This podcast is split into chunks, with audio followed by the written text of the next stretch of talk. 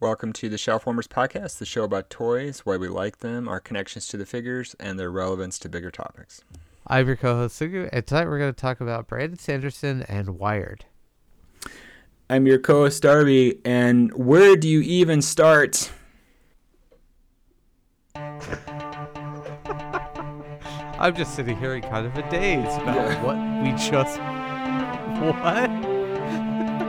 Is it real?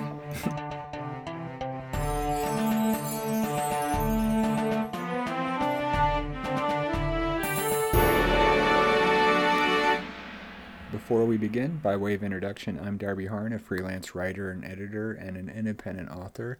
Publishers Weekly called my novel Ever the Hero an entertaining debut which uses superpowers as a metaphor to delve into class politics and an alternate America. You can find more information about me and my books at darbyharn.com. I'm also on Twitter at darbyharn. And I'm Sugu, your co host. I work in IT and education, and I'm also passionate about writing and story. You can find some of my travel writings on allaboutjapan.com, where I've written various articles about my life and perspectives in Japan. Tonight, we're going to talk about one of the most infuriating and enraging articles I have written, I have read. God, I would never write this piece of tripe garbage. Oh my God, this is horrible. Darby, why don't you fill us all in? What's what what? I I I can't.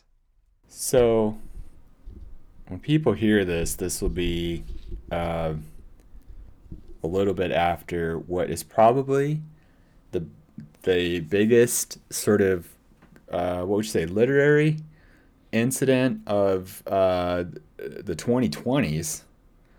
Um, Jesus. Because Wired on what is today? Today is Saturday. Did this happen yesterday or Thursday? March 23rd, excuse me, Thursday.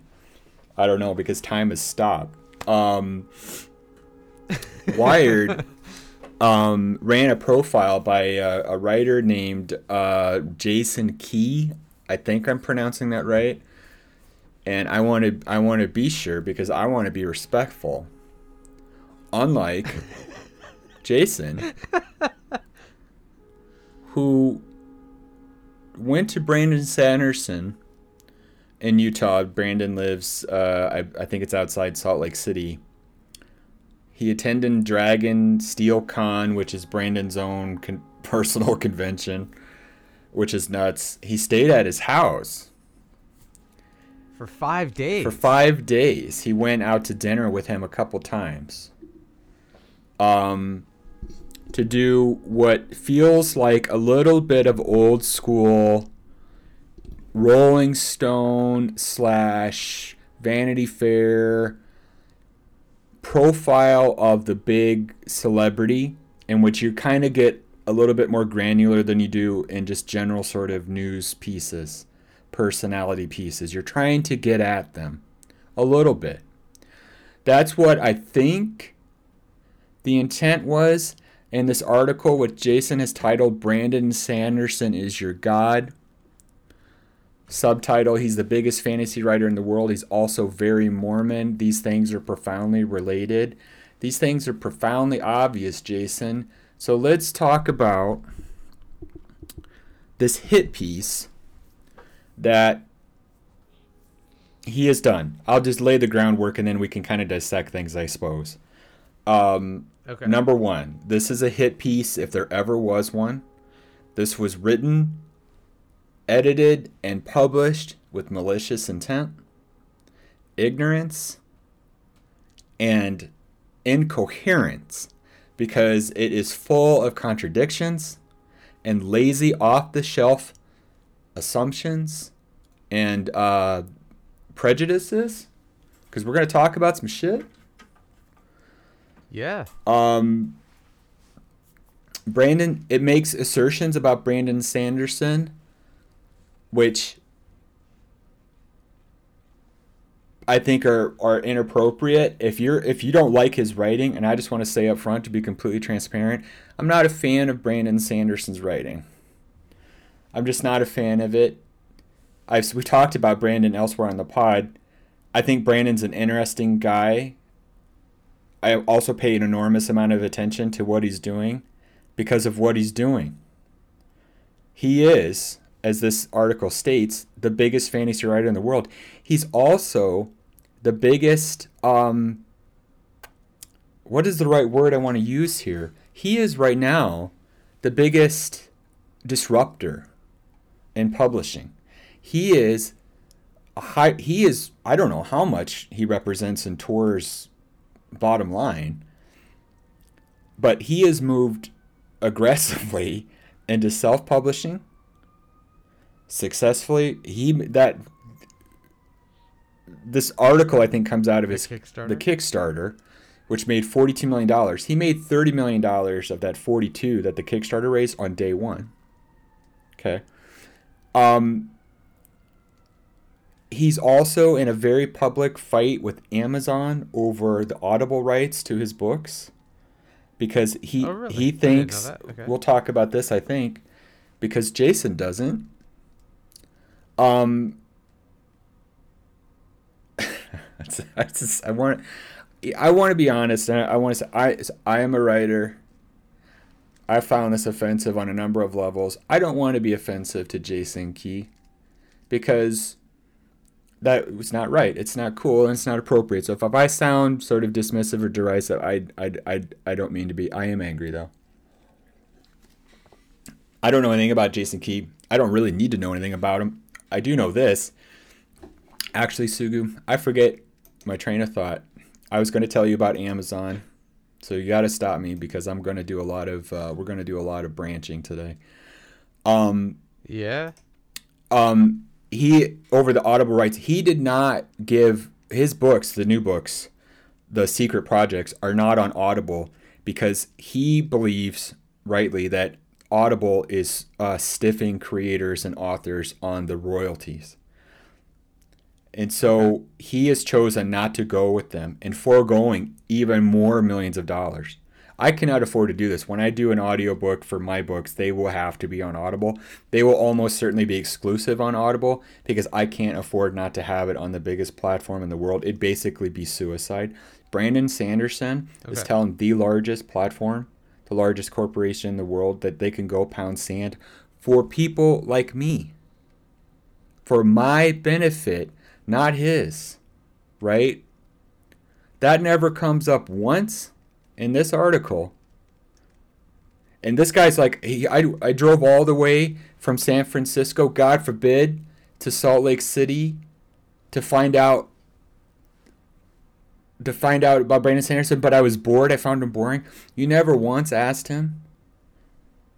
If I was a journalist and I had five days with Brandon Sanderson, there are three things I would ask him right off the top. And I guarantee you, I'd get 4,000 words out of it. Number one would be, God damn, dude, right? God damn. Two would be, what are your thoughts on the future of publishing?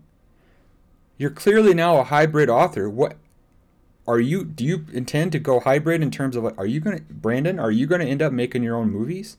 Are you gonna end up making your own TV? You have sort of. He's clearly this article clearly through no intent, but just by by sheer accident, lays out that Brandon clearly is intent on um, building out a bigger media empire. Never asks him about it. And uh, thirdly, tell me about Amazon, tell me about Audible, and tell me what why creators and authors, especially those who don't have your largesse, don't have your cultural impact or cachet, are so important to you. He spent some of his money that he raised from Kickstarter, Kickstarter, excuse me, on funding other smarter, smaller Kickstarters that were running at the same time. He went through, he and his staff, they went through about 50 to 60, I forget, Kickstarters that were closing around the same time as his. And if they were close enough to fund, like they weren't going to fund, but they were like, like ten dollars, a hundred dollars, a thousand dollars, he funded them. He did. Whoa. Okay. Whatever you think about Brandon Sanderson as a writer, again, I am not personally a fan of his writing. I've tried them. I found them very difficult to get into. I just don't, he's not appealing to me, but that's not important because, like I said, I'm mostly interested in these other things. Whatever you think about him as a writer, you know who isn't funding other people's books? J.K. Rowling. You know what I mean? She's funding anti trans legislation in the UK. Whatever you think about him as a Mormon, you know what he's not doing? I don't think he's doing, right? He's not talking about these. Okay? So we can talk about all that, and we should. But this article, the whole premise of this article, the whole bait of this article is that there's nothing to Brandon Sanderson. And if that was the case, if that was his thesis, okay. He went out there, he tried to scratch at a literary sort of thing, and came away thinking he's just not a good writer. Okay, that's your that's this guy's opinion, right? And that's a lot of people's opinions. If I had a dime for every person in the last 24 hours who said I don't like Brandon Sanderson, but I could have funded a Kickstarter by myself. Because there's a ton of people on Twitter and elsewhere, YouTube, in the last 24 hours that don't like Brandon Sanderson, his work, his books, that aren't fans that came okay. that came out with pitchforks over this article because of how mean, incoherent, and inconsiderate it is. And it starts right away with just things yeah. that aren't true. As far this is a quote. As far as I can tell, Sanderson, who has been topping bestseller lists for the better part of the 21st century, true, has not been written about in any depth by any major publication ever, untrue. He's been written about by the New York Times. He's been featured on 60 Minutes. I could go on, right? It's not true. And then, in a dig, he called his publicist to confirm this. Well, we have a piece, the publicist isn't even named. Well, we have a piece coming up in LDS right. Living. You were out there for five days. That's LDS as in Latter day Saints. So apparently, the Wired crowd doesn't know what LDS means. It's a magazine for Mormons, Jason informs us. And this is where we get really ugly, Sugu. You jump in anytime. You stop me, Sugu. Okay. Oh no, I'm gonna let you keep going because this is great. This is this is now this is the most disgusting part. We're about 500 words into this article. It's a magazine for Mormons quote, which makes sense. Sanderson is extremely Mormon. What makes less sense is why there's a hole the size of Utah where, where the man's literary reputation should be. I don't know what that means. Is it because he mostly writes fantasy, so the snob, sneer, quote unquote, subliterary genre? Which snobs are we talking about, Jason? But then so do J.K. Rowling, Margaret Atwood, and George R. R. Martin and their household names. Is it because Sanderson work has not been has is it because none, excuse me, is it because none of Sanderson's work has been adapted for the screen? Well, he wrote 3 of the Wheel of Time books and an adaptation of that series came out on, on Amazon Prime in 2021. Very quickly, he is he finished the Wheel of Time series because Robert Jordan passed away. He wrote none of the books which the first season of Wheel of Time is based on. Um, could it be finally because he's a weirdo Mormon? Jason's words, but so are Orson Scott Card, Ender's Game, Glen A. Larson, the original Battlestar Galactica, and Stephenie Meyer, Twilight. Mormon, I mean, only Orson Scott Card is also a weirdo, end quote. So, I just want to say for the record that I am not Mormon. I'm a Catholic. I disagree with many of the tenets of the Mormon faith. They don't keep me up at night, and I don't think they're weirdos. I would never say that. I would never print that, and I would never stand on it. It's outrageous. This was published in 2023 so, by a reputable journal. Yeah, so my take on that was uh I mean, okay, look, for for the record, I'm a, a I'm a staunch atheist, right? Like I've mm, yeah, I've been against the the Mormon cult as it as it's been a cult, the things that they do that are cult like, I've been against that. As an organized religion, I have no problem with it. As a way to build community, fine. I've had friends who were Mormon. I've talked with them about their faith. um, the community outreach that they have done, as they say is part of their religion or that their beliefs dictate that they should do, I'm a fan of. The cult aspects of Mormonism, I'm against. That is my background coming into this article, and even I'm pissed off at the way that he writes about Mormons. It's com- I'm like, wow, it's com- you yeah. are. I mean, holy crap! He, to me, he comes off straight away as I'm from the city. Everything else is Hickville redneck. So right away, we have this uh, uh, like elitism of I'm from a city and you're hick redneck. One. And then we pivot right into I'm from the city and a cool like non-believer because I'm from the city and you re- weirdo rednecks, you have your own crazy religion. Like even for me that's a that's a shade too far. That's that's ridiculous. That's irresponsible of Yes. Wired to publish it it is.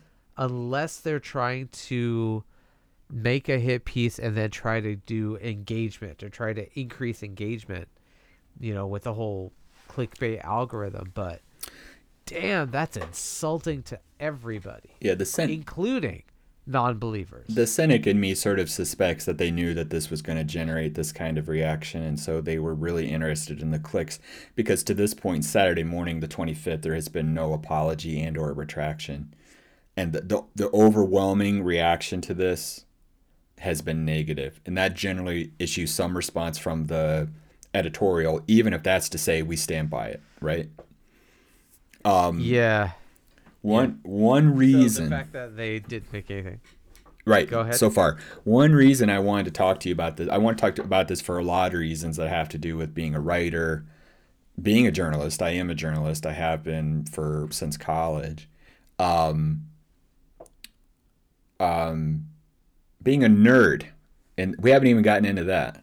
But this this No, no, I can't wait to get into that part. this brought me back to college, Sugu. And this is one reason I want to talk to you about so much about this because there's a lot of things in here that just snap me back very hard to that sort of um w- when I was in college, I think I was very much a Brandon Sanderson type guy. I was a nerd, I was overweight, and I was very out of place.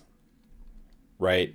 I was very out of place. And I encountered and I was poor as dirt. As Brandon Sanderson is not now, but he was then in college. He'll tell you. Um, he and he likes to talk. He that is correct. The Jason in this article mentions uh, Sanderson's verbosity, but yet that didn't generate any. He says at the end of this article that there was there's only one quote out of five days that he got, even though Sanderson is legendary in his verbosity. I think that's bullshit. It's like, like I said, I'm not super. I'm Yeah. not into Brandon Sanderson as a writer. He, you can get quotes out of him. Um, but this brought me back to that elitism that was rife in Iowa City, that was rife in Dublin, amongst our own cr- peers, fellow students, amongst our instructors Yep. and teachers and professors, amongst the whole sort of milieu of this sniffling, sort of, you know, this isn't real. And this was again this was this is why this is so ridiculous because this article is about 25 years out of date. This shit is well the shit that he goes on to say about nerd culture and nerds in particular is very very old and tired and left behind in the dirt left behind in the dust. Like because nerd because popular culture is nerd culture and it has been round about 20 years Well, can I can we take a slight diversion? Yeah, yeah. And it's one of the things that I was thinking about when we got to the when I got to the nerd part in this article is this is Big Bang Theory all over oh again. Oh god yeah And I mean the damn show. yeah I hate that show. I Yeah. feel like I've said this on the podcast before, but it might have been just you and I talking and not on the podcast. So let me say on the record now, I hate that show.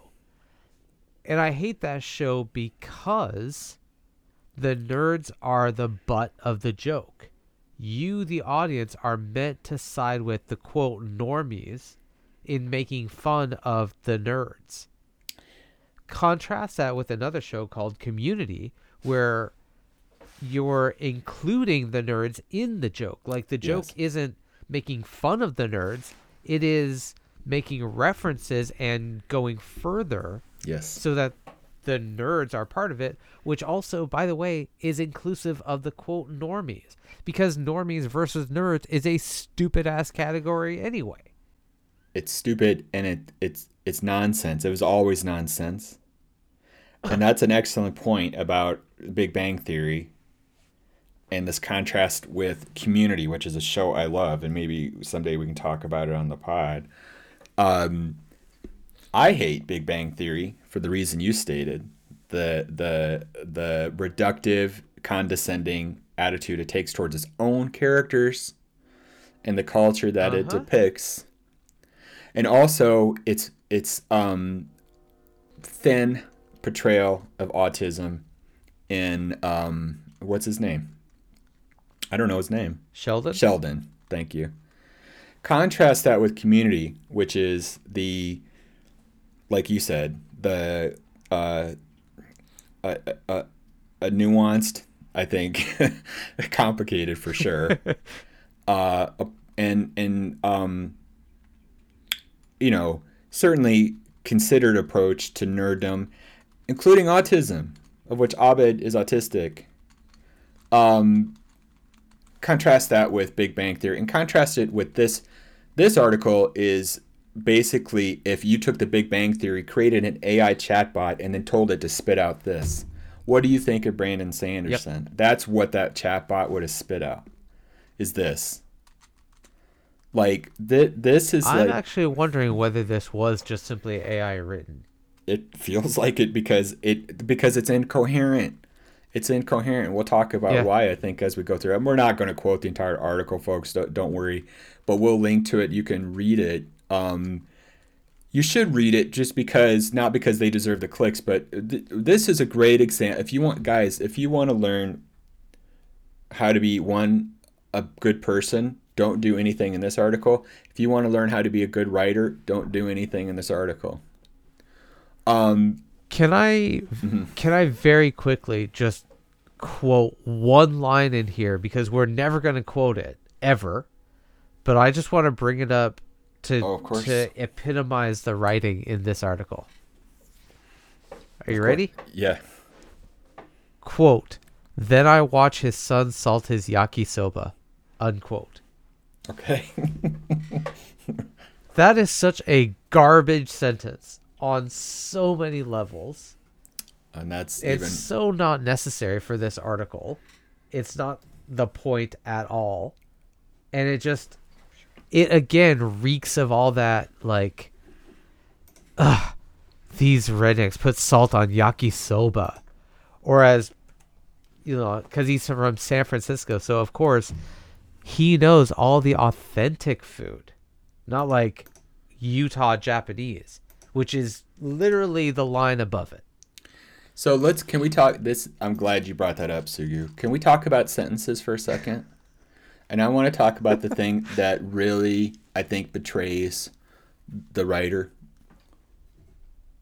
And that is the word sentence. The word sentence recurs in this article 5 times. And I'm going to give them all to you guys. I just said we're not going to quote the article, but I want to I want to illustrate something that is very important. Okay? The first one is that at the sentence level, he, Sanderson, is no great gift to English prose. He then gives a sample sentence. I won't read it.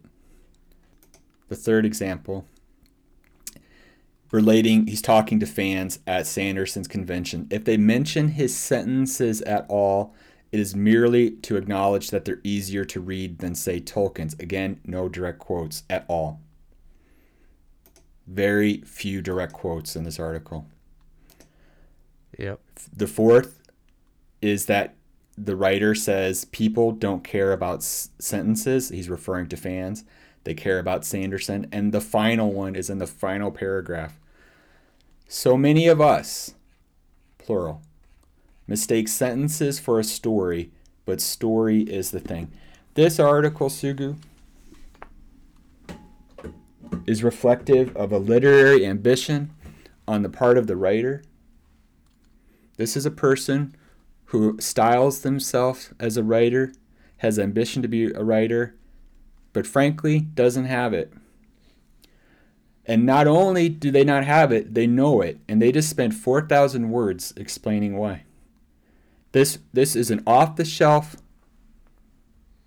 basic takedown of a target, and Sanderson's a target, and he's huge in the culture. He's a target that reflects nothing of Sanderson and only the writer's own Yep. preoccupations with their own literary shortcomings. And that is what is most uh, triggering to me about my collegiate experience because I ran into that all the time. Yeah. Yeah. I mean, in many ways, I'm still uh, dealing with my own issues because of it as well. Yeah. Um, can I just say, like, Yeah, yeah. to sum up this entire article into one word, I would honestly say projection. Projection. Yeah. This writer knows he's got nothing and is jealous as all hell about Brandon Sanderson.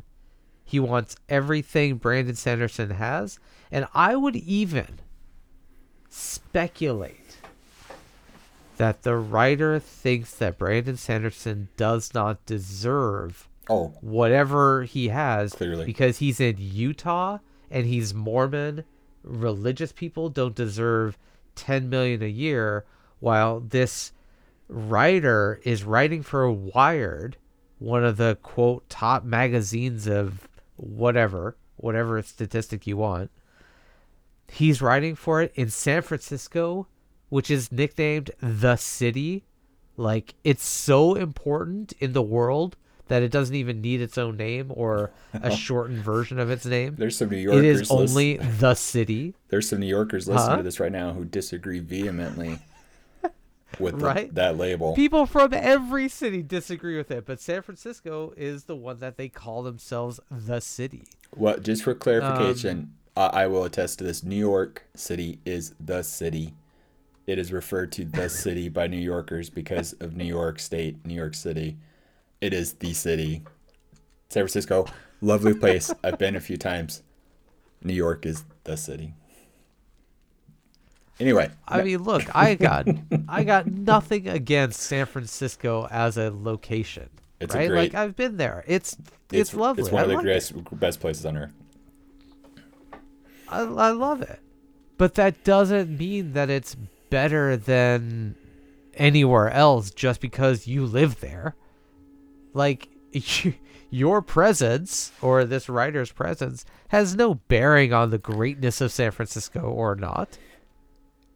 It And it just feels this this p piece is just dripping with jealousy and projection is my take on it.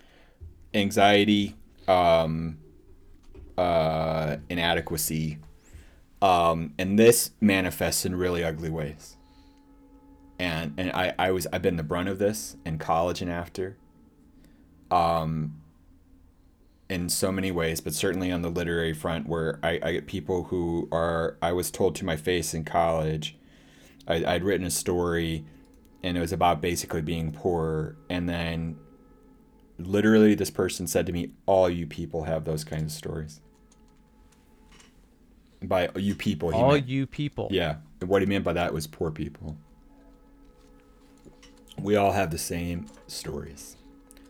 Therefore they were worthless that's the kind of snobbery uh sort of condescending tone from people who are infinitely less talented than I am, and I knew it and they knew it, which is why they said it. Um, Uh-huh. that comes that reeks from this article. And Brandon Sanderson may never win any literary awards. I'll go out on a limb and say probably he won't. He hasn't won any of the major genre awards. He's never won a Nebula. He's never won a Hugo. Right? I think that's a reflection of him literary term and where he places in terms of the literary sort of within the genre itself. I think that's a fair criticism. His prose is not good. He will tell you that his prose is not good. He actually says this in the article. He says, I'm more interested in the characters and the story. His fans are clearly more interested in that than anything, right? Mm-hmm. They care about these characters, they care about these worlds, they care so much. They're so personally invested that they're naming their children after characters in his books. I think it kind of doesn't matter at that stage whether or not his sentences are any good, right? It kind of doesn't matter. To me, doesn't matter. Um, but this this man this condescension, this sort of uh, icky um, sort of elitist sort of stuff that I thought was really a relic and clearly is not, then manifests in fat shaming. Now this is pretty fat shaming. Yeah. So a couple paragraphs after two paragraphs after the weirdo Mormon thing, they're sitting in an empty restaurant. Quote he sits across from me in an empty restaurant, kind of lordly and sure of his insights, in a graphic t shirt and ill fitting blazer which he wears. Oh, right. Because it makes him look professorial. It doesn't. He isn't. Brandon Sanderson is actually a teacher, an instructor. I don't know if professor is the right word at BYU. He teaches. Yeah, I was gonna writing. say like I thought he actually does. Brandon Sanderson, in another bit of his charity, has made enormous amounts of his lectures and courses that he does at BYU free online on YouTube. Okay? There are people, his students, which are paying, I imagine, a sick amount of money in tuition, right? For the privilege of studying in his classes. He, he makes them free online for anybody to learn about. You name a subject and like how to write a novel, he it's on there.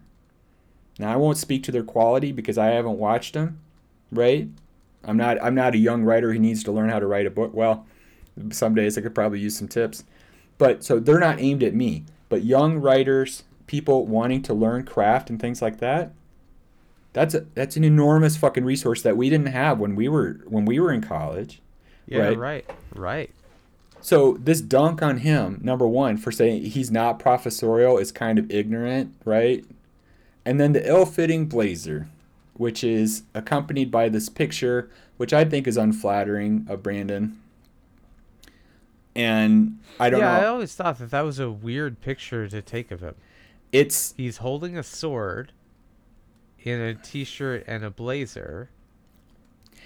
It's like let me say this as a person who's been we've we did a whole episode about fat shaming with Thor. As a person who has been very big, you are also always super conscious about how you take photos.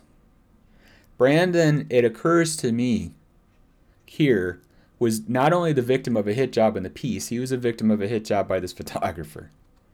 Okay? Brandon probably doesn't get yeah. a lot of professional photographers looking to do portraits of him, I'm guessing, right? And so when the photographer's like, go stand over in the corner with your sword, you're going to look badass, you're going to, you know, this type of thing. Brandon probably didn't realize that this guy had blown out the entire image with the flash. This looks like shit, by the way. I'll just say it. This looks yeah. like shit. I mean, look at the hilt on the sword. It's completely washed out. It's washed out. And then all what this image does is emphasize Brandon's size. Brandon is my age, I think, probably younger. Um, but we're in the neighborhood. We're we're in the back 40. Um, and Brandon is Brandon is heavier than I am, but Brandon is not aware, I think, of what's happening. He certainly was not aware what was happening with this article. He Brandon, if anything, is going to learn an enormous lesson from this, which is I'm never going to talk to motherfuckers again from this type of thing, right? Like, yeah. So that's the. But I just I just want to say I, all this is just to say I think this is really beneath the art. If you don't like his writing, and you even if your premise is I don't think he deserves his success for whatever reason, what does that have to do with the fact that he's overweight? What that doesn't have anything to do with it. You don't know anything about him. You don't know if he has a health condition. You don't know you don't know anything. So he he's, he's like me. He sits down a lot. He writes all day, right? So he's maybe he's not really active. I don't know. He seems really active because just because he's that's all Brandon ever says is is I'm going here and I'm doing this. I mean, you know, he's he's feels like he gets around a lot.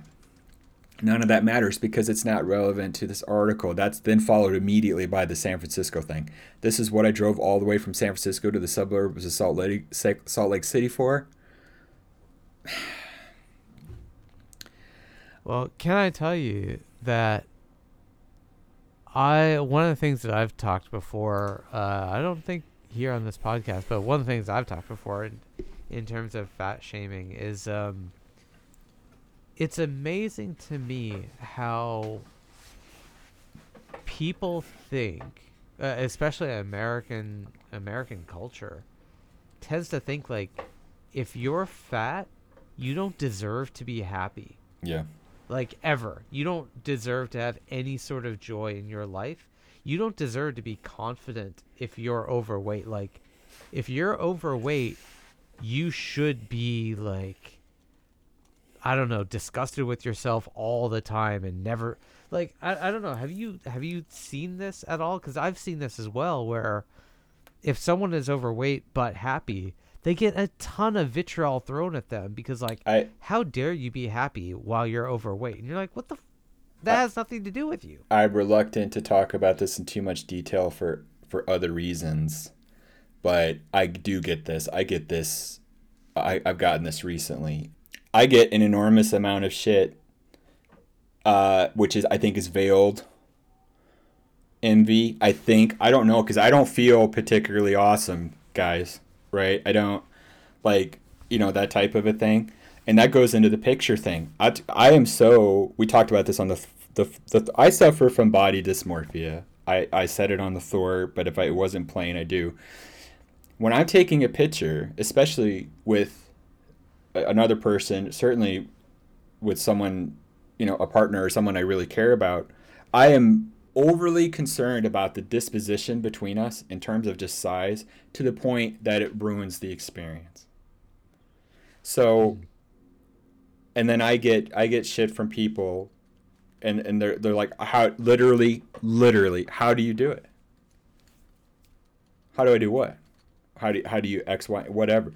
It's like I, I don't I, I don't I don't know what you're talking about. I, if if you're asking me like how does a person of size have a romantic relationship with a person of the same or opposite sex, it's generally because the other person is interested in you, right? They must care about you. They can't imagine it. They can't imagine it. Yeah. Right. Yeah. And I'm like sometimes I can't imagine it, but that's not but what they're you know so I, I may feel insecure or inadequate about something i guess but that that's not an obstruction to anything because it's like you know you're never going to be like oh you're the hottest person i've ever met. I feel insecure therefore we're going to stop talking. Never stop me once. So like i'm you know they could be upset all they want and they can write about it, I suppose, and they can do this shit. But I got this shit in college. I got this shit in college when I was much heavier. I was twice as heavy then. God, God, as I am now. Just real quick, and I think you you might have been here, but the there was a party. A friend of ours, roommate, was featured in uh, he played football for the Hawkeyes. We went to the University of Iowa, and he was one of the sexiest people alive in People magazine that year. Um, this football player. Oh, I vaguely remember yeah. this. There was a huge party when the around about the time the magazine came out that we were, and then we were at. I think we were all there. I feel I feel like everybody was there. Uh, at this apartment, and this was your you can imagine what this scene looked like. You know, it was a lot of young college students, a lot of whom were very young and attractive and things like that. And I looked like I did. I looked like Brandon Sanderson does in this photo back then. And I felt very inadequate. And but I but I went with another mutual friend of ours who literally literally had to elbow guys away because they were so fucking annoying right they wouldn't leave her alone so it's that's the type of you know And the thing, I just felt enormously out of place, and people made me feel out of place because they look at you, right? They're looking, like, who who is who is this guy? And so those are some of the intersections that you come up with in college. That there was, I I was a nerd who had no business. I went, I was I was at sorority parties. I was things like that because of people I knew. I look back on it now and I'm like, why? but I was things like that. And in those places we knew a lot of people in sororities, we knew people in fraternities, we knew there's very clicky sort of things like that. And within all of that, and then there also above all that were the literary cliques that were severe in Iowa City. Um, from all of that, you get this downward sort of like, you know, don't bother, dude. Right? I don't. How did you get in here? They're checking your card, kind of a thing this that this is what to go back to the point. This is what that whole article feels like. Like they're checking Brandon's yeah. card at the door. Like how did you get in here? When really you don't deserve you don't deserve it. When really the question is Brandon has created his own world. Like George, very much like he reminds me a lot of George Lucas because George Lucas was like, I'm just going to fuck off and I'm going to do whatever I want. He created his own little media empire in San Francisco. That's what kind of what Brandon is doing, but he's doing it with books and they feel very, he's doing it in Salt Lake City. In Salt Lake City, and they feel they feel similar, although they're clearly very different. But they feel similar, and both George and Brandon, what they have in common is a deep respect for the independent artist, and a concern for how businesses, corporations treat artists. And that never comes up in this article. I that whenever they write yeah. the legacy of Brandon Sanderson, the top thing in his obituary will be his legacy regarding art and artists. It may not be his sentences, it won't be. It may not be this, that, or the other thing. It will be the legacy that the, his impact on the future of publishing and artists. I know it will, because he is he is he is spending his his literal money and his cultural capital on this. And he doesn't have to. He could sit there in his home theater, which this article references, and watch movies and eat popcorn and never worry about it and just sit there and collect money. And but he but he is weighted into this and you have to respect that. You have to pre I I'm an independent artist and he is make he has raised the profile of independent authors. He has legitimized them in a way that few other people have just in the last 6 months. Yeah, I mean his Kickstarter put like for for myself, I don't know him at all. I've never heard of him before our podcast. Um, I don't know anything about his books. I've never read him. Like, he's a complete non-entity to me. Mm-hmm. But oh, since you and I have been talking about him, I've learned more about him. I there's no reason to write a hit piece about him. Like, just there's there's no reason. The I mean, he's become a huge target because of his success. You kind of, I suppose, looking back, you kind of feel like something like this is coming, but not this mean spirited, right? And it really is mean spirited. I mean, this article is just really. I want to give another significant example of this because he attends the Dragonsteel convention which this is how big Sanderson is. Sanderson has his own personal convention. and this is how outdated, boring, and I think lazy this article is. I, I, I you know, I, I was only half kidding earlier when I said that this came out of a chatbot. Um, so about halfway through the article, he goes to DragonCon, and then now he's talking to and now about the fans. So at, of the convention, he says, "quote As is typically the case I... of these things, there's a general air, warmish, body odored, of unself consciousness. This is Big Bang Theory, circa 2001 reductiveness. That yep, I'll just say as someone who attends comic book conventions a lot, is patently untrue." And I want to say something real quick, Sugu, about unself consciousness.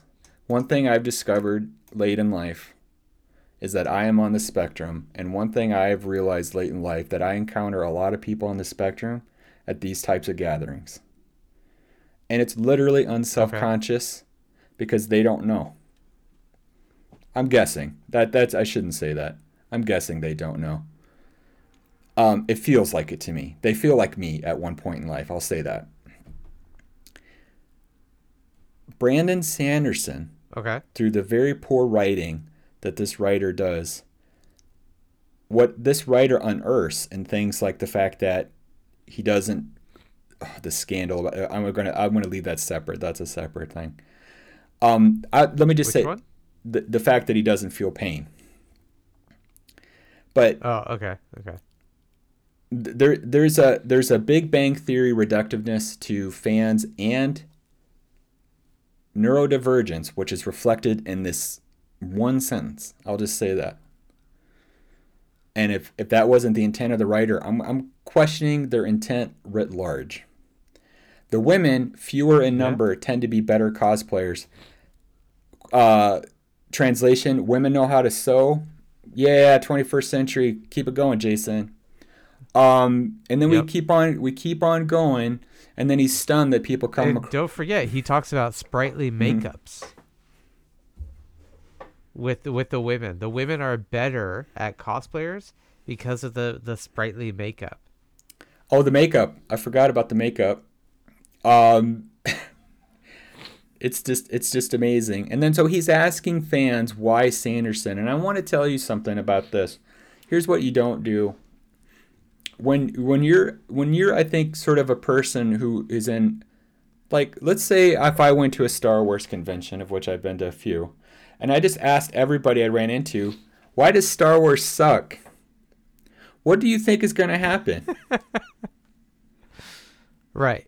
So I'm either gonna get people that are like, I'm, I, I, I'm, I'm, I need to be at a panel, or they're gonna not talk to me, or they're just gonna outright reject me. These, all these people that he references in this section, the fans, they're not really talking to this guy because he's giving off massive wrong vibes. Okay, like you know what they, Well, you know what I mean, come on. He he's a narc and every one of these kids ahead. is like they're literally this guy walks up to him and, and they're like they're just like he's a narc I'm not talking to this guy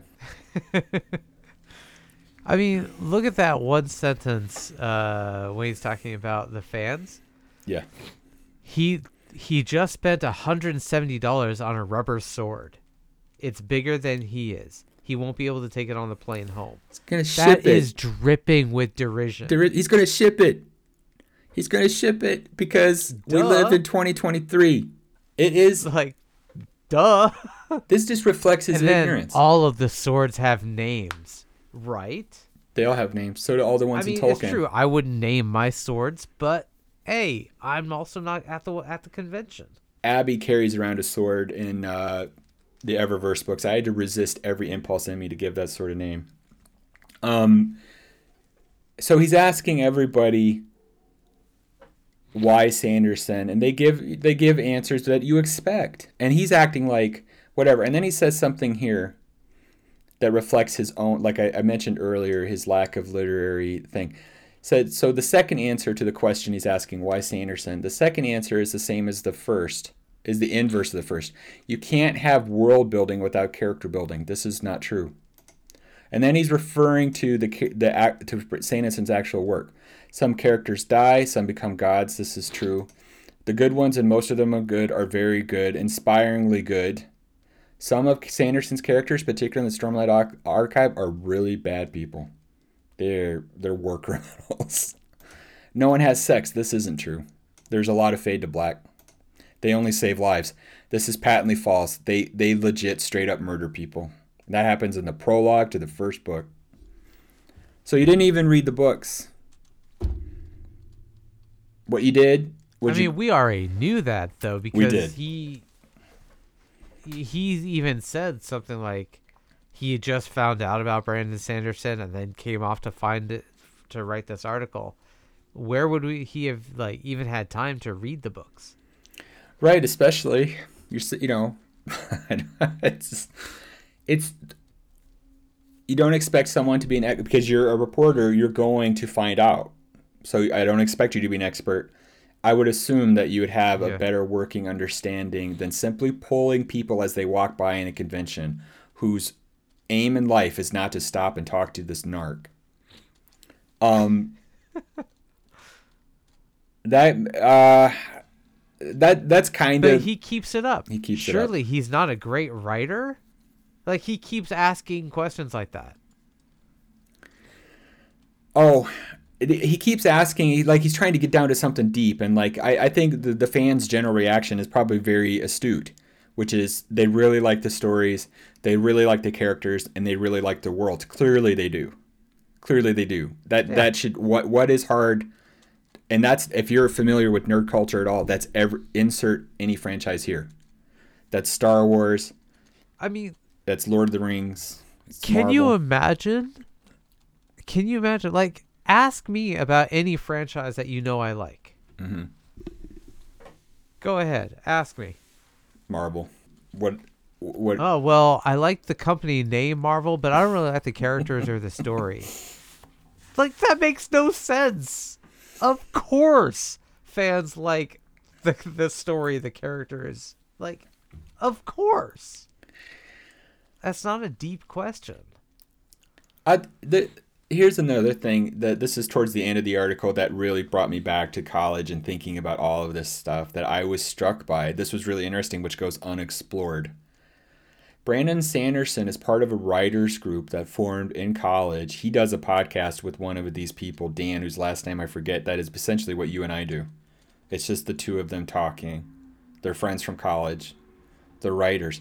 But towards the end of the article, he says the writers group that Brandon is part of, Brandon, the multimedia empire, meets every Friday. They still meet. They still critique each other's work. 20 years on. This blew me away. If I was sitting across from Brandon Sanderson and I found out that, much less sat in on it, which this guy did, I would have been Yeah. stunned and I would have had a million questions about Brandon Sanderson. You're the most successful person in publishing right now. Why do you feel the need to continue to get feedback on your work from people who are far less successful than you? The answer is obvious. And this guy doesn't this guy doesn't even answer the question. He dunks on what they're doing. There there are chips and sodas. Someone's the baking most apples. PG gathering of writer types I've ever been to. Yeah, so that tells me again. I mean, that that's just dripping with sarcasm. sarcasm and condescension tells me again that Jason is a wannabe Yep. writer. And then Uh huh. they're talking about what they're, they're talking about. What is the character's motivation? Can the reader follow the fight sequence? Sanderson gives feedback. So he's taking feedback, he's giving feedback, and then afterward, quote unquote, the real talk happens, such as Star Wars debates. This is it was fascinating to me because I am I am part of writers groups. We were part of a writers group in college.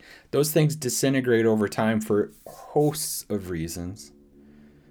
And it's very difficult as a working writer in publishing to maintain equilibrium within a group, especially as people start to have their career paths take them on everything and people have different levels of success. I won't bore people with it. Sure. It's very difficult. Brandon Sanderson's success, certainly among his peers and his writing group, is unrivaled. It's unrivaled in the industry with the exception of about five or six people. Um, that to me is extraordinary to me personally that he's still involved in these and that he takes time out of his week which Brandon Sanderson clearly from this article clearly from his statements is simply always he's always doing something um, Well, it's even written in in this article that his schedule is organized down to the minute. Yeah, I get told, I'll be completely blunt. I get told all the time that people don't have time for me. So when Brandon Sanderson is making time for his friends and his peers, um, that that that to me is extraordinary. That is interesting. That's worthy of investigation.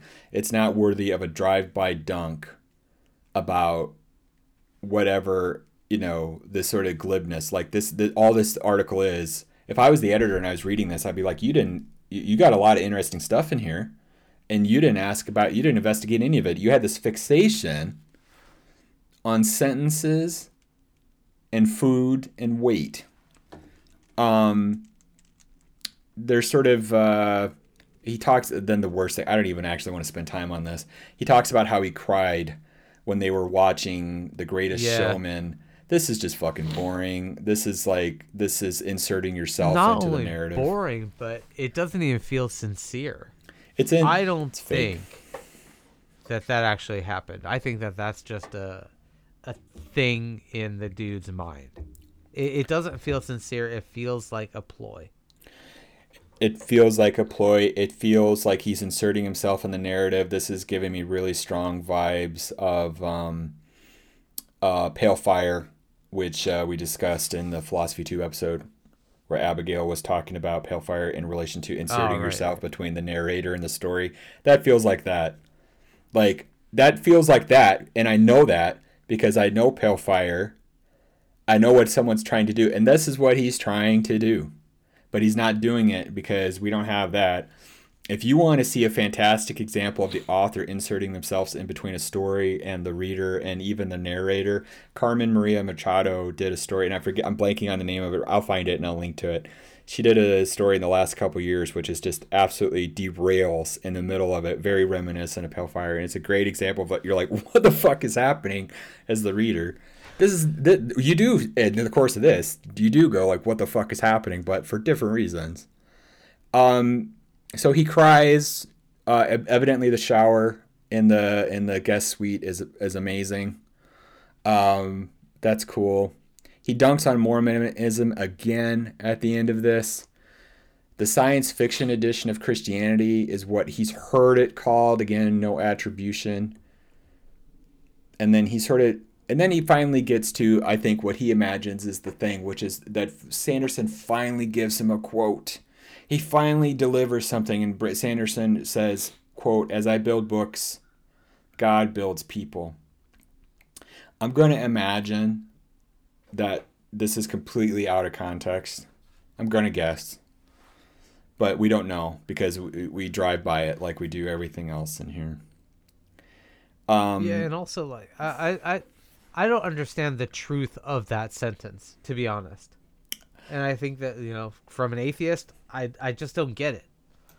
I might have asked, as the journalist, what exactly do you mean, Brandon? Right? like, just can you help for my edification? What Yeah. what what do you mean by that? We don't know. We don't know. Um, and then we kind of there's a little bit more. There's some more sophomoric stuff. This might be a good bit here to kind of bring up that Brandon Sanderson did respond um, to the article after the fallout. He responded and he, he has his own Reddit. Uh, it's r slash Brandon Sanderson. I won't I, I won't read all of this because this is lengthy in itself, but I just want to sum up basically his, his thoughts where he appreciates all the support. Um and he doesn't want people to go after the writer Jason. He wants them to he specifically he says to leave him alone. Um that that's very that's very taking the high road. Um Mm-hmm. that's you know and then he he but here's the critical thing so brandon says i'm quote i'm worried about the way he treats our entire community i understand that he didn't just talk to me but uh, didn't talk about me but about you as was happening to fantasy fans for years the general attitude of anyone writing about us is that we should be ashamed for enjoying what we enjoy and that the tone feels like it was written during the 80s unquote which is what you and i have been saying for around about an hour Yeah. um that that is I it- mean, those movies, Revenge of the Nerds, Yes. right? Like that was made during that time. it it's boring it's recidivist it's it's ignorant it it feels it feels like I, I don't know how old this writer is uh, he feels like a young writer who probably because they haven't read thought i've had an original idea i'm going to do a drive-by on brandon sanderson and all you dumb nerds all you weirdo mormons and it's going to be cool and hip and original oh no oh dear because not he I'm took 14 and this is deep. this is deep. This is motherfuckers. You have no idea. Like this, you know, like and then, but then as he's discovered, certainly in the last 24 hours, he didn't just take a shot at Brandon Sanderson. He took a shot at fandom, which if YouTube, Twitter, social media writ large will tell you, the one thing you never do in life is come at fandom, because fandom can and has destroyed careers, and lives, okay? Like, if you don't like something that they like, God help you, okay? So, I haven't watched them. I watched a little bit of Daniel Greene, but one but one thing Brandon Brandon Sanderson is very well known for is he's deeply engaged with the fan base and the community. Even with people who like Daniel Greene, who's like, I, I don't always enjoy you. I, I I'm not I'm not hip to some of the Mormon stuff. But Daniel Greene did a whole live stream yesterday where he went through this article bit by bit and absolutely fucking destroyed it. Basically what we're doing now, but far more detailed. But he was equally offended because of this. Daniel Greene is someone who pretty large within the sort of fantasy fandom, Merphy Napier, Elliot Brooks. These are all people that have come after or responded, I should say, to this article. This whole experience I feel like is is a reflection poorly of Wired, this writer, and very outdated, childish notions yep. of fandom and and frankly literature regardless of Sanderson's literary merit. It's also a, a reflection and an illumination of the state of current fandom, which is not simply reactive and not just simply, oh, this is cool. Where can I buy the t shirt? But it's just informed, erudite, considered, and most importantly, mobilized. Within 24 hours, the orbit of Brandon Sanderson in reaction videos and what you and I are doing right now is generated far more clicks, shares, whatever you want to call it, than this article can and ever will. And they have turned Wired from a what I assume was sort of a leading culture. I, I, I don't read Wired all the time. I, I've read it. it they, they have a lot of fascinating articles. This writer writes other other articles, um, has turned them from a a within the perceived within the fandom as all that you know they do tech stuff, they do science stuff, they do pop culture stuff. They're cool to a pariah. Yeah. Overnight. Overnight, because yeah. what what Wired is going to want to do now is they're going to want to follow up. They're going to want to do stories about the story. They're going to want to do deep dives into fandom, and the fandom's going to be like, "Where'd you say you're from?" Uh, no, thank you you know? And now they're going to be the subject of a million. Don't, don't forget that this writer at Wired is the senior editor. Oh, he is isn't he? just some flunky who just came in off the street. He isn't some rando that submitted a piece like for Wired and then Wired published it. It's not an editorial. Well, it, it is. Sorry, it, it's an editorial. Oh my god! But it's from the senior editor of the Wired staff. At least according to the LinkedIn profile, according to his bio, he is the senior editor at Wired. Well, that's even worse. And if Wired was smart, he was the senior editor. that's even worse. I didn't I didn't realize that, but his uh, bibliography here is uh, not too different from a lot of just basic stuff. The first and last time we ranked the Star Wars movies, no one else has ever done that. Um. Okay, that's even worse. I, I I think if you get to a position of senior editor at a at a journal like Wired, which is one of the leaders in in in journalism as far as the subjects they cover, you would have to have some consideration that you know this article reads like it didn't have an editor. I'm guessing that's actually true because he he was his own editor. So yeah, because he's the senior editor. That's that's even worse. That's even worse. See, I was sort of imagining right? in the back of my head. There's some editor. I'm like, my God, they let Jason down. No, they didn't, because there was no one. No. Yep. It's just so okay. Yeah.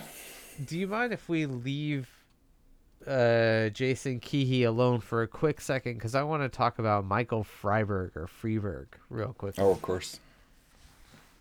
Michael Freeberg is the photographer yeah. For this. Yes. So he has he starts off with this picture of Brandon Sanderson holding the sword. Okay. And honestly, I really don't want to say this, but the reality is Brandon Sanderson's gut is eye drawing. That's what your eye sees, even though it's encased in a black t-shirt. This That's is- pretty shitty. This is a But then, just it's a bad photo. I'll just repeat that. yeah. Then the next photo is uh, stacks of his books on a table. Yeah. Okay. They're the books look they're hardcover, they look I don't know. I would say actually they're they look pretty cool. But they look like more like tomes than hardcover books, I believe and I know, which is fine. I don't know. I believe these are the hard the leather bound hard Kickstarter editions of his Stormlight books, I think. Okay. Okay. Oh yeah, cuz it says on here they're leather-bound special editions through his company. Okay. All right. And and honestly, I would say that that's a fair picture. The picture itself compositionally is not great It's not great. because again, you've got this really wide variety of colors in there where the top two books are a bit washed out. It's The book underneath it is very dark. It's off balance. It's Like- blown out in in in horrible 90s Polaroid flash for no reason. It looks cheap because the editorial mandate on this article and this hit piece was cheapness. Let's make him look for Sanderson as cheap as possible. So they took these books, but these books I believe cost $75 a pop. I think. Yeah. That- Let's make they, them look cheap. They're not cheap. They Yeah. look expensive. Yeah. But the photographer then decided to make them look cheap. Yep. Okay. And then the next one is piles of Magic the Gathering cards strewn throughout the house. That is the caption. A proud nerd, Sanderson has piles of Magic the Gathering cards. What difference does Magic the Gathering cards have on this entire article? Zero. Is there any reference in the article to the fact that Sanderson plays Magic the Gathering? Any reference? No. This picture is there to highlight nerddom and how weird it is. yep. And then finally, I think there's one more. And then finally, the next picture is the centerpiece of Sanderson's underground supervillain lair. Oh, that's clearly something a nerd would have. Something with dolphins and uh, a mermaid and blimps, or I think that is would be a zeppelin instead of a blimp, and some other fancy creatures and a clock. Oh, that's clearly nerd stuff. It's Mystic again. This is a bad photo, which is blown out in the in the flash. Um, it. I don't know what Just I'm. insulting photos. it's insulting, and I don't know exactly what I'm looking at because I don't know what it is in context of other things. I believe that's a balcony behind it, or a stairwell. I don't. I don't know. You're like, what does it matter, Darby? Okay, it doesn't matter. I don't, but they've decided to make this part of their real estate here, and I, don't- I don't know what this is supposed to be telling me. It's you know like he mentioned this never comes up in the thing. He mentions a couple things in the article I wouldn't have minded. Uh, I would have liked to have seen the theater for one, right? That Yeah. sounds pretty dope. Um, you know, this shower head, which eva- uh, apparently was orgasmic. I wouldn't have mind seeing that. If you're going to be glib, be glib. Um, Yeah. Oh, there's one last one, Sugu. There's one last um, picture of his. Uh, oh, the looks like manuscript was top secret. Yeah.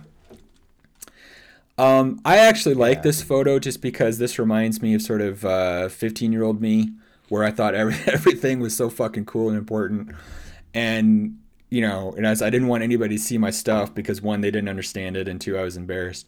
But like, I like that Brandon is still enough of a nerd to write top secret on his shit. That's so fun, right? Like, You know what? I oh, go ahead, go ahead, finish your It's- thought, and then I'll tell. It's just funny because as a person who is writing top secret shit, um, I disrespect it. I respect game respects game. That's all I got to say about it.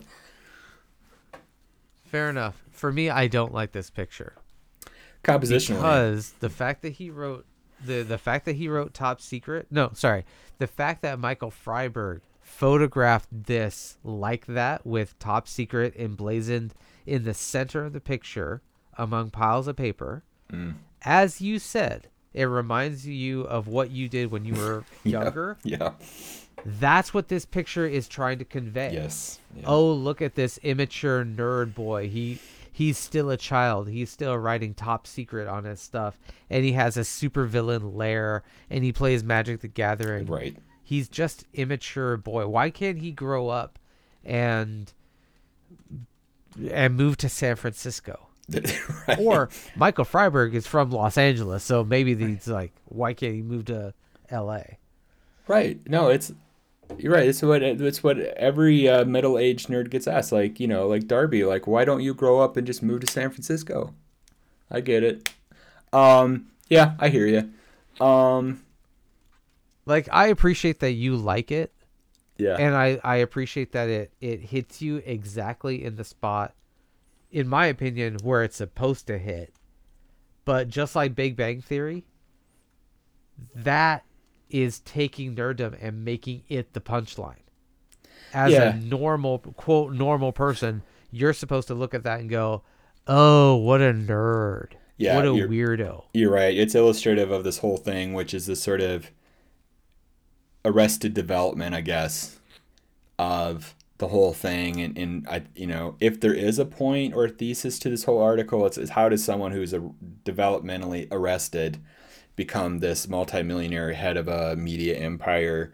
Which isn't really even the question he asked. The question he asked is why is Brandon Sanderson not a good writer?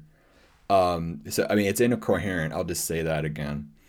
Um, but I it's it, maybe to kind of summarize, wrap up. I I just I as so, I'm not a fan of Sanderson's writing. I think I probably have an enormous amount in common with him. It feels like after reading this article, I do feel I got a sense of Sanderson from this article.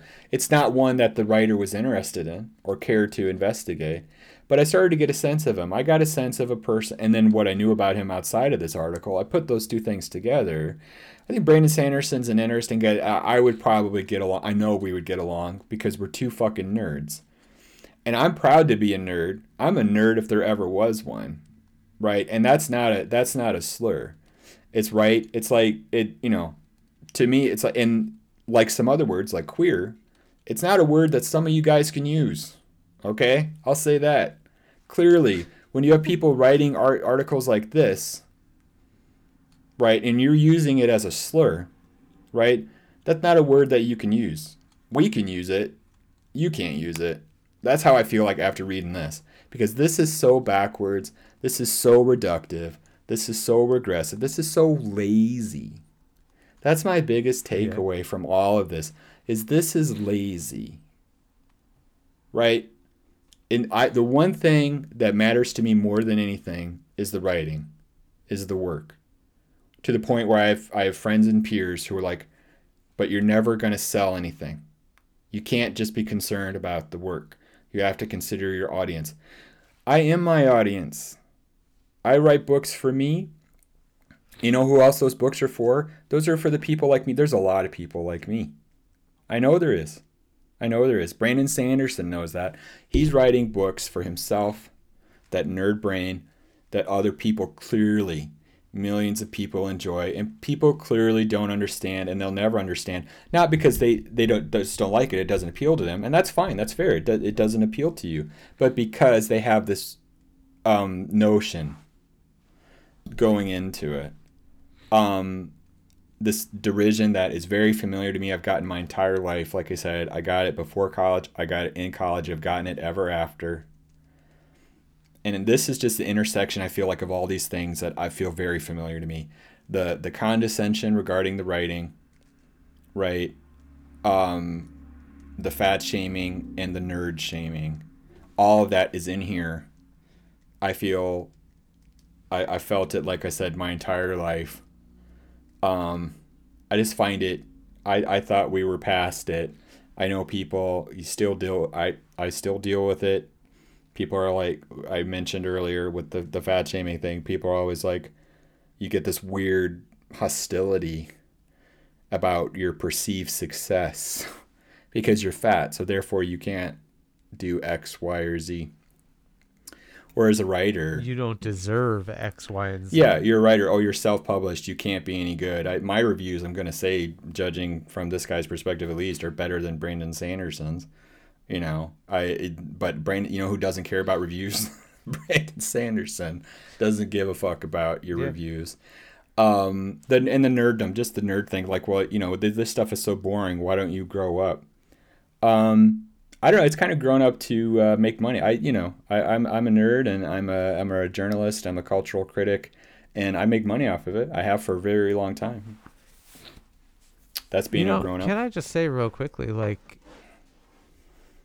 he the the author starts it basically betraying his own hand.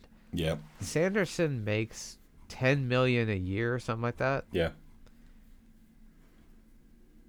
but it's extraordinary. By the way, he doesn't deserve to have all that. He's a nerd. He is um he's Mormon. Mormons and nerds and overweight people, they don't deserve 10 million a year. Like that's the dripping condescension that Yep. this article is just full of. Yep, and it and it's bound up in this literary frustration. It's not that Brandon Sanderson makes ten million dollars a year, or in the last year he made fifty five, which, wow, but it's I don't I- even want to see his taxes. right. it's it's this this this journalist, this writer, this senior editor is like, I'm a good writer. I'm a writer. I'm not making ten million dollars. How on earth does Brandon Sanderson do it? He's not a good writer. He's a Mormon. He's overweight. He's a nerd. So why is he successful? Right? Which is what I got in college when I wasn't a good writer. Why are you a good writer? But here's the thing. He's Yeah. not asking that question. He's not No. asking because he wants to know. He actually literally has an edge that he wants to prove Yep. That Brandon Sanderson does not deserve all of his praise. Yep. And It's, not he's not asking the question. He is starting with the assumption he doesn't deserve it. and you he betrays that in the very first paragraph by asking questions he then never pursues the answers to. Exactly. On the day of his record-breaking Kickstarter campaign, 42 million of that 55 million he earned last year, I, the writer, came to the Wired offices ready to gossip. Interesting choice of word. How'd he do it? He never once Right. addresses or answers this question in the article. Why now? He never once addresses or answers this question in the article. Is Brandon Sanderson even a good writer? This is the only one that he addresses in the article. And he already knows the answer. He's already that- decided. that's exactly the point. He's Yep. not asking the question. Right. He already has the answer built in. He has the answer. He has which a is thesis, and Brandon he's going prove it. Sanderson isn't even a good writer, so why is he? Yep. How dare he make forty-two million? And then he launches immediately into why weirdo Mormon, ill-fitting jacket, Yep. body odor nerds. Yep. So clearly, we don't like this article. like a lot of people in fandom, Sugu and I are nerds. We that's one reason why we're such good friends is because we bonded over our nerddom. We had a lightsaber fight in the yard at Trinity College, which I feel very confident in saying was probably the first and only.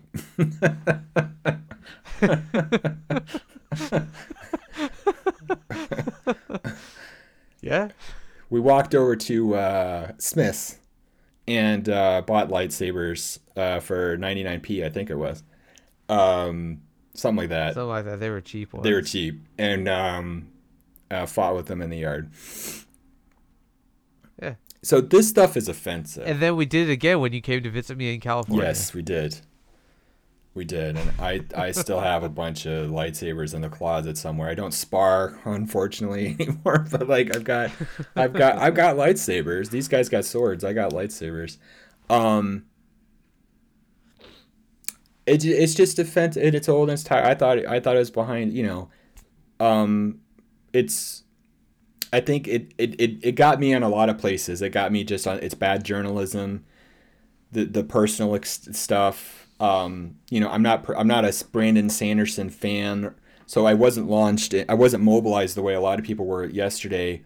And like I'm going to defend my guy, which I totally get and respect because this was awful but I was I was activated in the sense of like, oh wow, it was like a slap in the face reading this, because it, it, was just brought me back yeah. to that shit that, like I said, I've dealt with in one way or another, really my entire life. But really, college. This felt like very collegey. This felt like this guy is in college. I'm gonna guess he's not, and it felt like this is something that someone would like drop on somebody in college and be like like they'd be all like smart about it they'd be they'd be all like you know see what i did there you know kind of a thing like and I, you know, they're like the person mm-hmm. who explains, you know, like they're explaining the explanation to you. And it's like, this isn't clever. This isn't cool. You know, this is really petty. This is really silly. I think it reflects poorly on Wired. I think, um, I, I'm, I'm going to guess now that I didn't realize the senior editor thing. I'm going to guess one reason there hasn't been a response yet is because he's the senior editor. And I, you know, um, I'm sure their traffic is high. They probably got an enormous amount of clicks from this. So they're probably satisfied with that.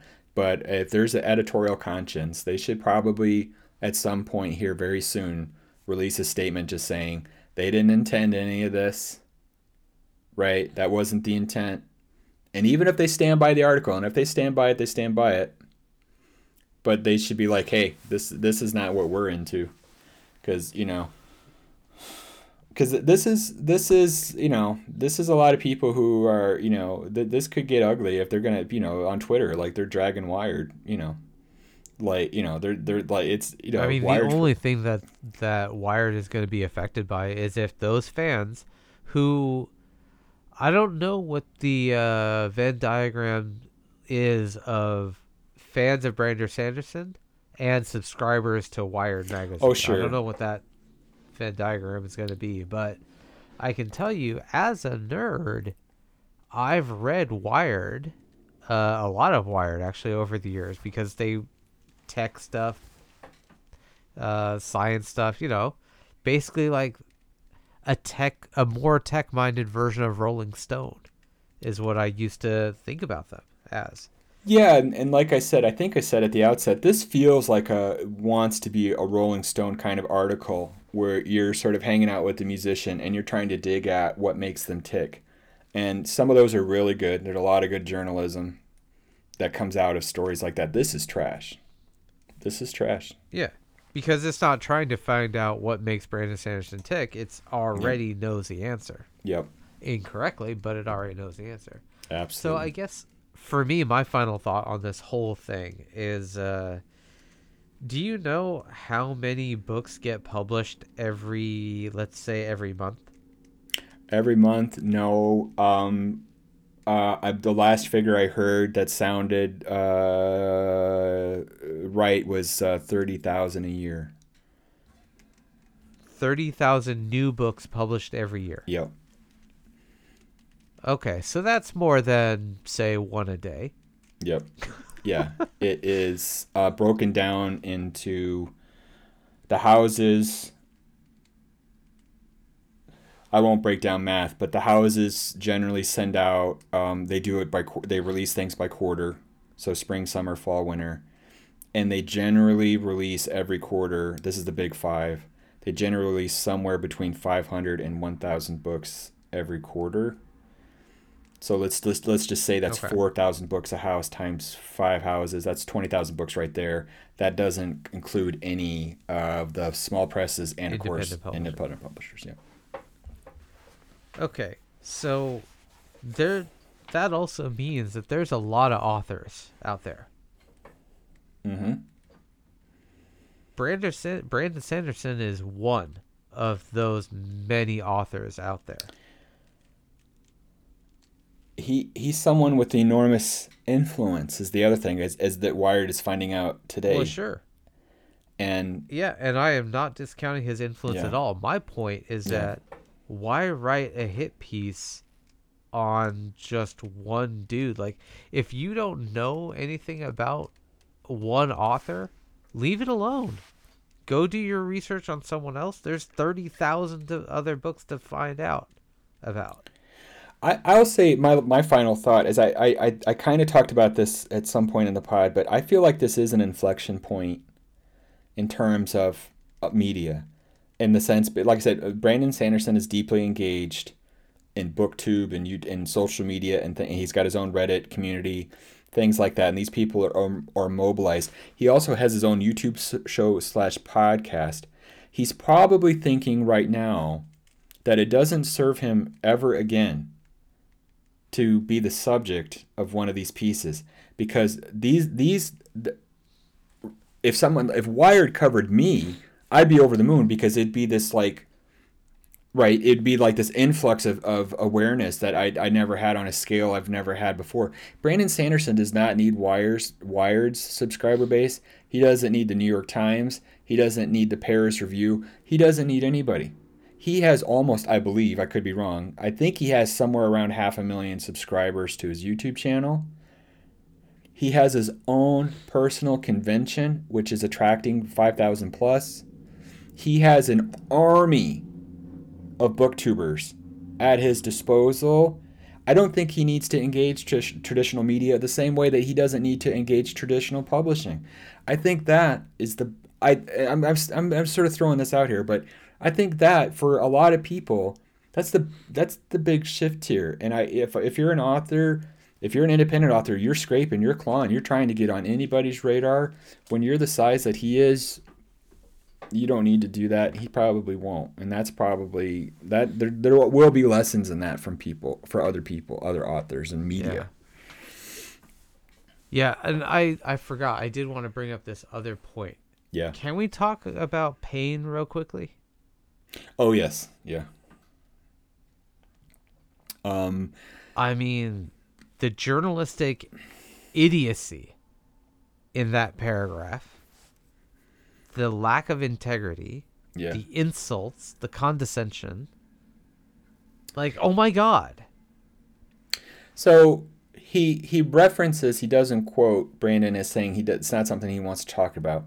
He then proceeds, the writer, he then proceeds to talk about it. This is clearly something that Brandon isn't comfortable with, and I, I I'm not a doctor, so I won't diagnose things. There's a lot in here that there's a lot of sort of uh, casual, uh, sort of uh, drive-bys on neurodivergence. I think this is one. And the pain thing. Oh, how weird that you don't feel pain you know, like that. And then then he mentions somewhere after that that you know Brandon's up all night, and the only thing that quiets the voices in the head is a heavy uh, sleeping yeah. pill. These are things that feel very yeah. familiar to me. I feel, I feel pain, but like, but um, this Brandon's patterns of behavior feel familiar, and it's insensitive. It, it like the fat shaming it's ill considered. If he doesn't want to talk about it, he doesn't want to talk about it, right? The wife mentions uh-huh. it. The wife mentions it in passing, and then it becomes like this like fixation, you know, like oh my god, like oh you don't feel pain. It's like you know whatever, and then he you know he's just like, um. It it I don't. Wait, the wife does. The wife mentioned. I believe it's his wife or the assistant. Because in the paragraph it says Dragonsteel's new quote head of narrative lets slip that Sanderson feels no pain. So, oh, it's the sister. The way that is written. Yeah. Okay, so the the way that's written is just kind of strange. Like head of narrative in quotes, but then the sister-in-law just confirms it, right? Yep, you're right. But then we also have he sits for eight hours a day on a couch. That's why he's overweight, type thing. It's like the unsaid thing, the fat shaming there. But he has no backaches. And he has hot sauces. Like, why are we talking about hot sauce? It's... And then at the dentist, he refuses Novocaine. does he really refuse it or does he just say like I don't need it?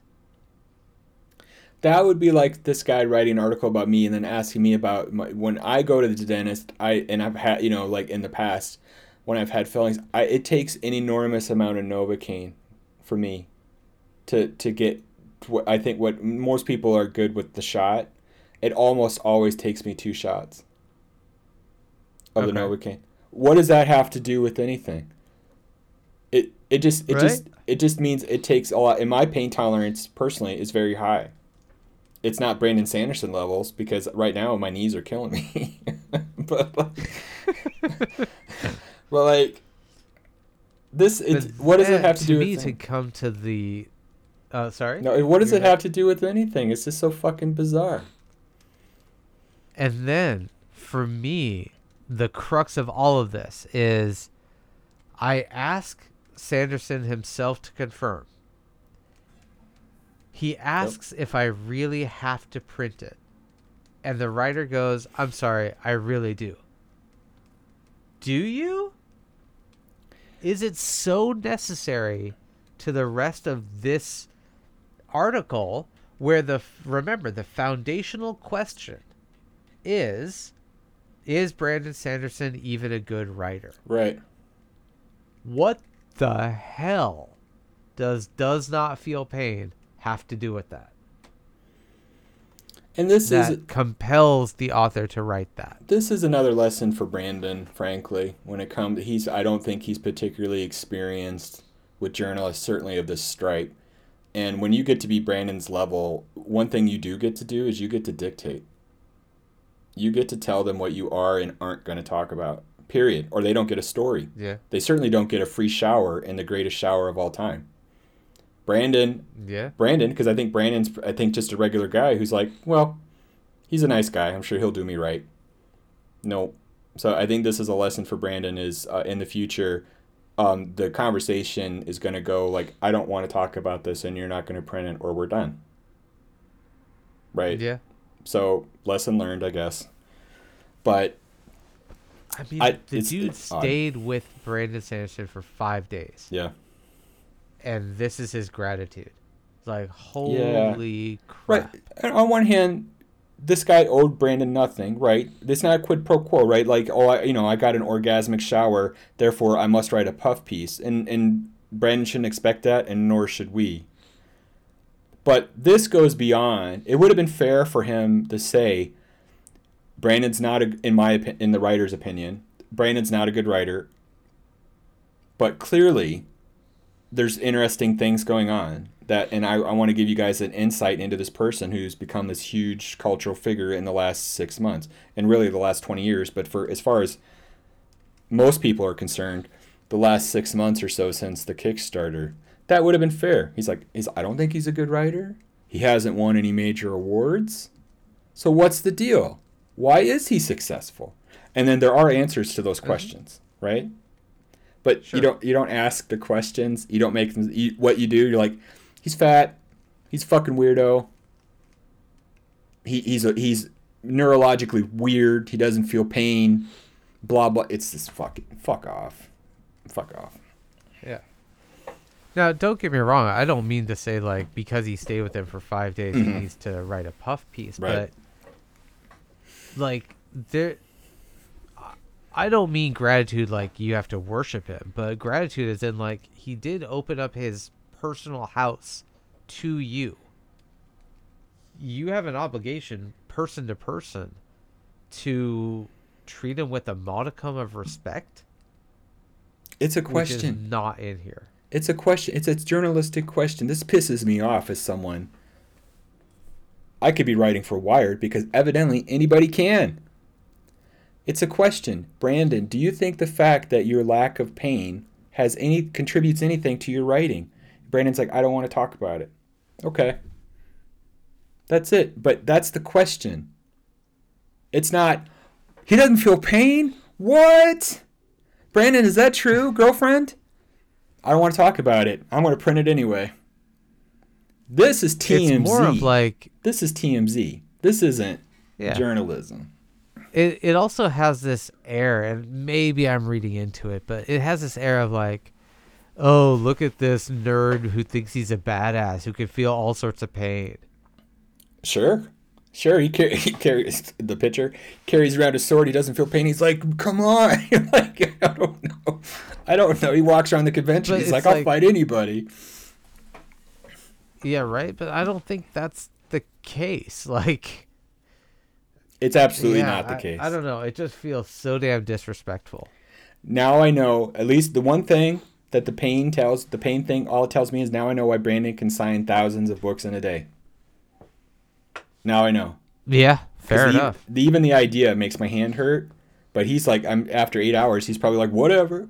like he's like, bring him on, you know. So I get it now. But he does. This guy doesn't even ask this. Um, it's it's yeah. I basically, I guess, to kind of sum, or I guess actually, anything else that you want to hit on before we get out of here? No, I think, I think now we've kind of covered all the major things because I, I just- don't even.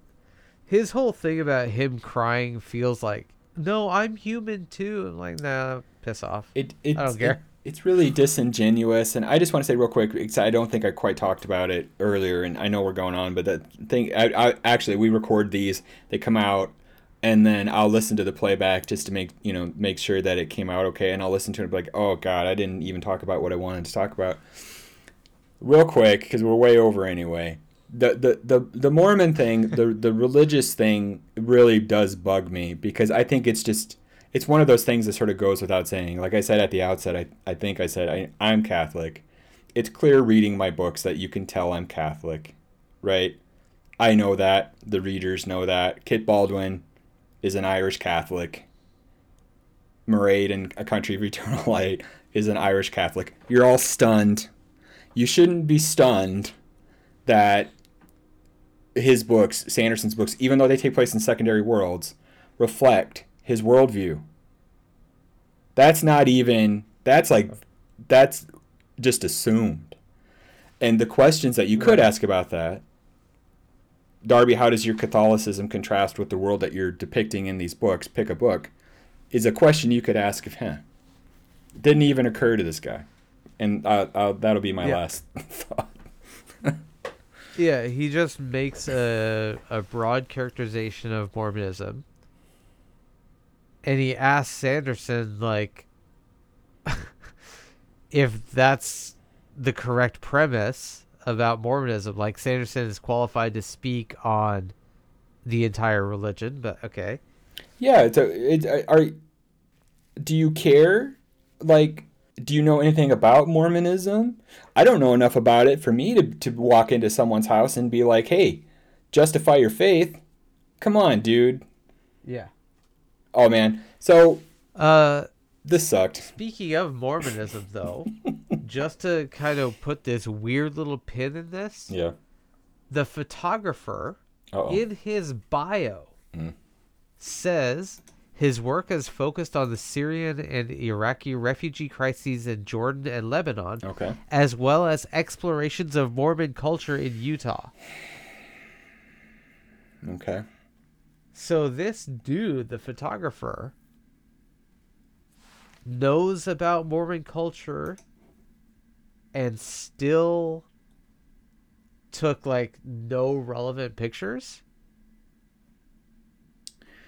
Uh, I will abstain, Sugu, from saying anything because I'm I'm on Michael Friberg's website right now, Uh huh. and I'm looking at his uh, projects, and I'm looking at his uh, project devoted to the Church of Latter Day Saints.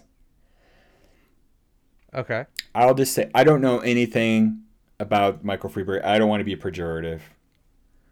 I don't know anything about him. His f- pictures all feature a similar. Uh, uh, the flash blowout flash seems to be a feature and not a bug. So, what it does for me personally, simply reacting to it, it creates a strong sense of staginess, which to my eye doesn't work. Okay. I'll just say that, and I, I can't really speak to the the rest of it. Um, but if the that's all I'll say about it. I don't want to go on too much about that. Yeah, no, that's fair. I just find it interesting that they picked this photographer who, in his bio, talks about his explorations in Mormon culture. And they go to Utah and interview a Mormon. And those are the pictures that he ends up Those are the pictures. using in the Wired article. It feels like something that you would think that you're going to get someone who's investigated this subject and has made this subject part of their art that you would get something more interesting or you you would get something that's telling a story and I will say his pictures in the article do tell a story. I don't necessarily think it's the story that they intended or maybe it is. I don't know. I'm I'm sort of I'm I'm I'm left guessing with the pictures a little bit. I, I think the the picture of Brandon in particular I think is deliberate in what it's doing. The other ones I think Yeah. strike me as just very slapdash.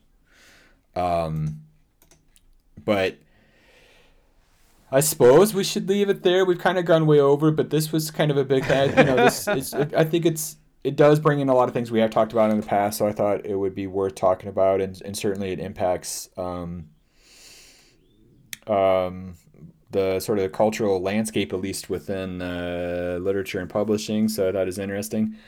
Um, let us know what you guys think, because I know you people have thoughts about, about the article. Um, there are a lot of thoughts. There's a lot of discourse about it. Let us know what you guys think. Um, or are you, you know, I'm kind of curious, like how long, like how much steam that this is gonna have. This sort of the anger is gonna have. Like, is this gonna go on a while? It kind of feels like it is. That'll do it for today, folks. Thanks again for joining us. Once again, I'm Darby Harn, and you can find more information about me and my books at my website, darbyharn.com. I'm also on Twitter at Darby Harn. Sugu, how can they find out more about us and the podcast? You can follow us on Apple Podcasts, Spotify, or wherever you get your podcasts. You can reach us at our email address, shelfwarmers at gmail.com. Send us feedback about the show, your thoughts, opinions, recommendations, and insights on our perspectives. We're always happy to hear from you, our audience, and we'd love to share your opinions on our next show. Again, that's shelfwarmers at gmail.com. And if email isn't your thing, we're also on Twitter. You can reach us at shelfwarmers. Give us a holler. We have new episodes every Friday. As always, remember to stay safe, wash your hands, practice social distancing, and get vaccinated when you can. Stick around to listen to a free clip of more content from us.